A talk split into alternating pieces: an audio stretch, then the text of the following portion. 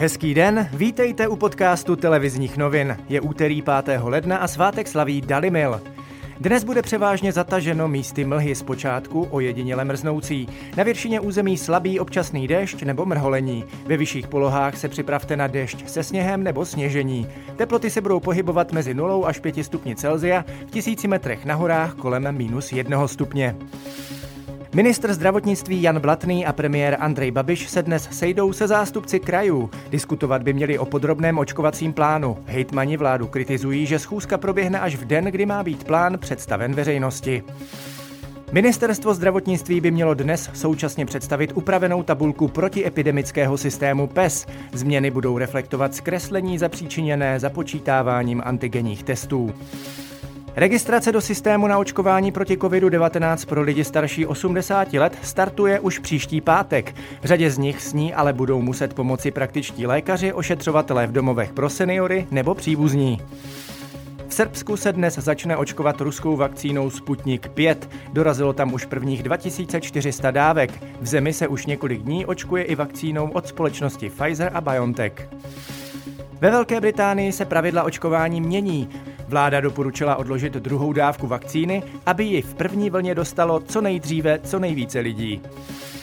Ve Spojených státech už druhou dávku dostal první člověk. Jedná se o zdravotní sestru z New Yorku, která byla zároveň prvním očkovaným člověkem v zemi.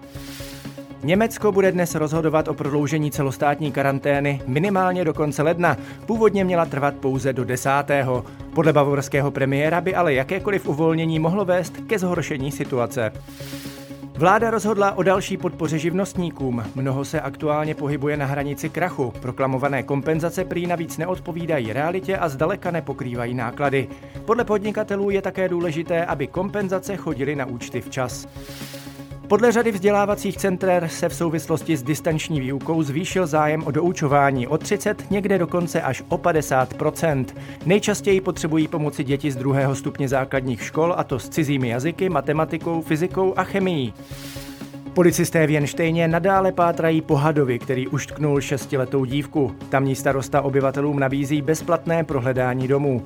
Incidentem se zabývá policie, která případ kvalifikovala jako ublížení na zdraví z nedbalosti. Horská služba v Krkonoších vyhlásila první stupeň lavinového nebezpečí. Pro návštěvníky by to nemělo znamenat vážnější hrozbu, protože laviny zatím hrozí zejména na strmějších a nepřístupných místech. A ještě ze sportu. Přestup českého fotbalisty Michaela Krmenčíka je kompletní. Reprezentační útočník opouští belgické Bruggy a stal se novou tváří řeckého PAOK Solun. Hrdinou dohrávky 6. kola hokejové Tipsport extraligy mezi Plzní a Třincem se stal Petr Straka. Ten nasázal hattrick, Západočeši díky tomu vyhráli 5-0 a ocelářům tak oplatili den starou porážku. Z dnešního podcastu televizních novin je to vše. Mějte fajn den.